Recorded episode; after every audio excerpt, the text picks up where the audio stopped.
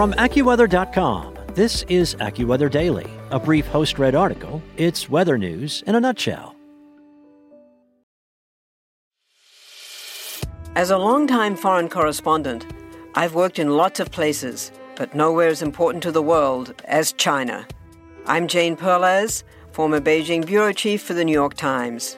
Join me on my new podcast, Face Off US versus China, where I'll take you behind the scenes in the tumultuous US China relationship.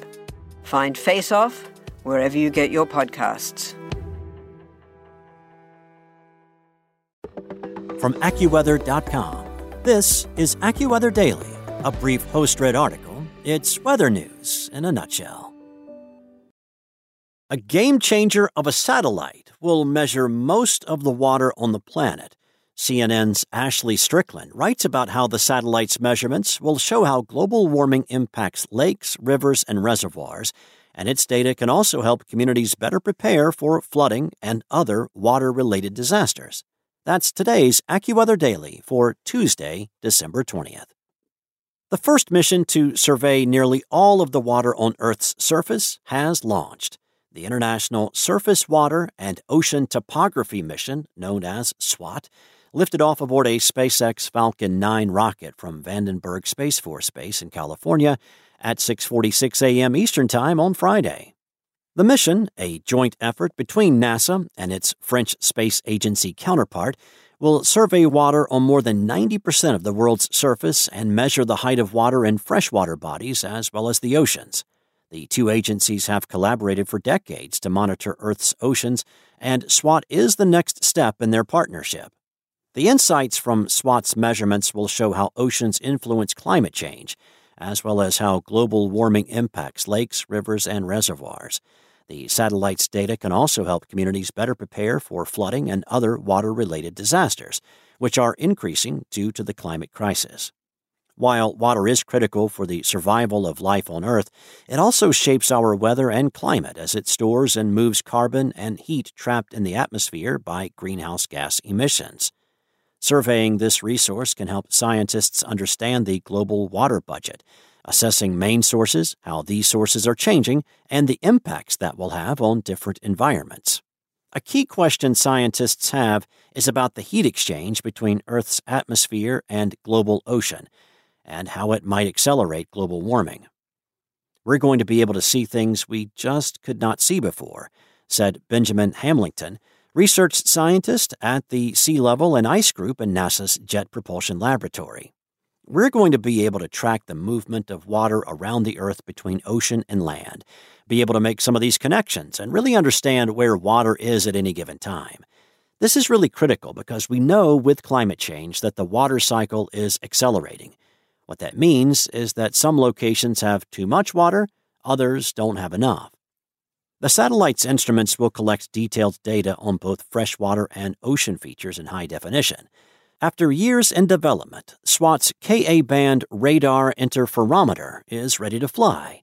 The instrument will be able to detect features that are up to 10 times smaller than those picked up by sea level satellites. For example, current ground and satellite monitoring only gathers data on a few thousand of the world's largest lakes, while SWOT will increase that number to over 1 million lakes. Researchers who study bodies of water have had to rely on instruments that take measurements at specific spots, like river or ocean gauges. Similarly, previous space based satellites have gathered more limited data that can't plumb the true depths of Earth's water bodies. One example of an obstacle to collecting precise readings is that steep banked rivers don't appear wider or narrower even if more water is flowing through them. But the Ka band radar interferometer can collect measurements through cloud cover and the darkness of night. The two antennae are positioned on either end of a 33 foot long boom on the satellite. These antennae send radar pulses to the surface of the water and receive signals back. For freshwater, this will be a quantum leap in terms of our knowledge, said Daniel Esteban Fernandez, KaRIn instrument manager at NASA's Jet Propulsion Laboratory in Pasadena, California, in a statement. The spacecraft will view nearly all rivers wider than 330 feet and capture them in 3D for the first time, as well as measure ocean features less than 60 miles across. SWOT is really going to allow us to understand sort of how water volume changes in our rivers and lakes worldwide, said Tamlin Pavelsky, NASA's SWOT freshwater science lead based at the University of North Carolina, Chapel Hill. It's going to be a real game changer. Data from SWOT can help researchers fill knowledge gaps as they seek to understand the ripple effects of the climate crisis like how sea level is shifting along coastlines and areas that may be more prone to flooding to better predict rising water levels in the future. The climate crisis is also fueling extreme weather patterns, including droughts and downpours. The satellite's instruments can monitor both and provide essential information for disaster preparedness and water management agencies.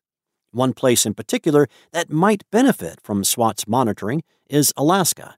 Although the state is on the edge of the Arctic Circle, it also holds about 40% of surface water resources in the U.S., including more than 12,000 rivers and hundreds of thousands of lakes. The area's size and rugged terrain, as well as general inaccessibility, has hindered measurements of water in Alaska. SWOT is going to allow us to see what's going on in Alaska hydrologically in ways that we haven't before, Pavelsky said.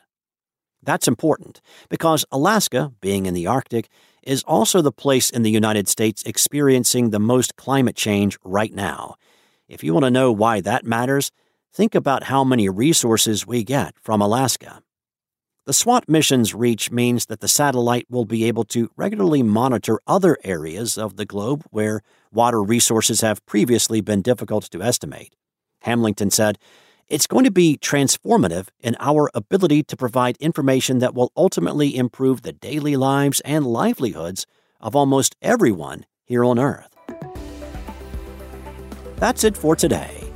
Would you like to know your area's chances for a white Christmas this year? Well, download the AccuWeather app to find out. And for more stories like this one, head to AccuWeather.com.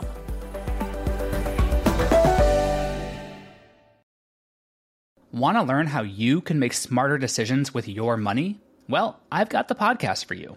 I'm Sean Pyles, and I host NerdWallet's Smart Money Podcast.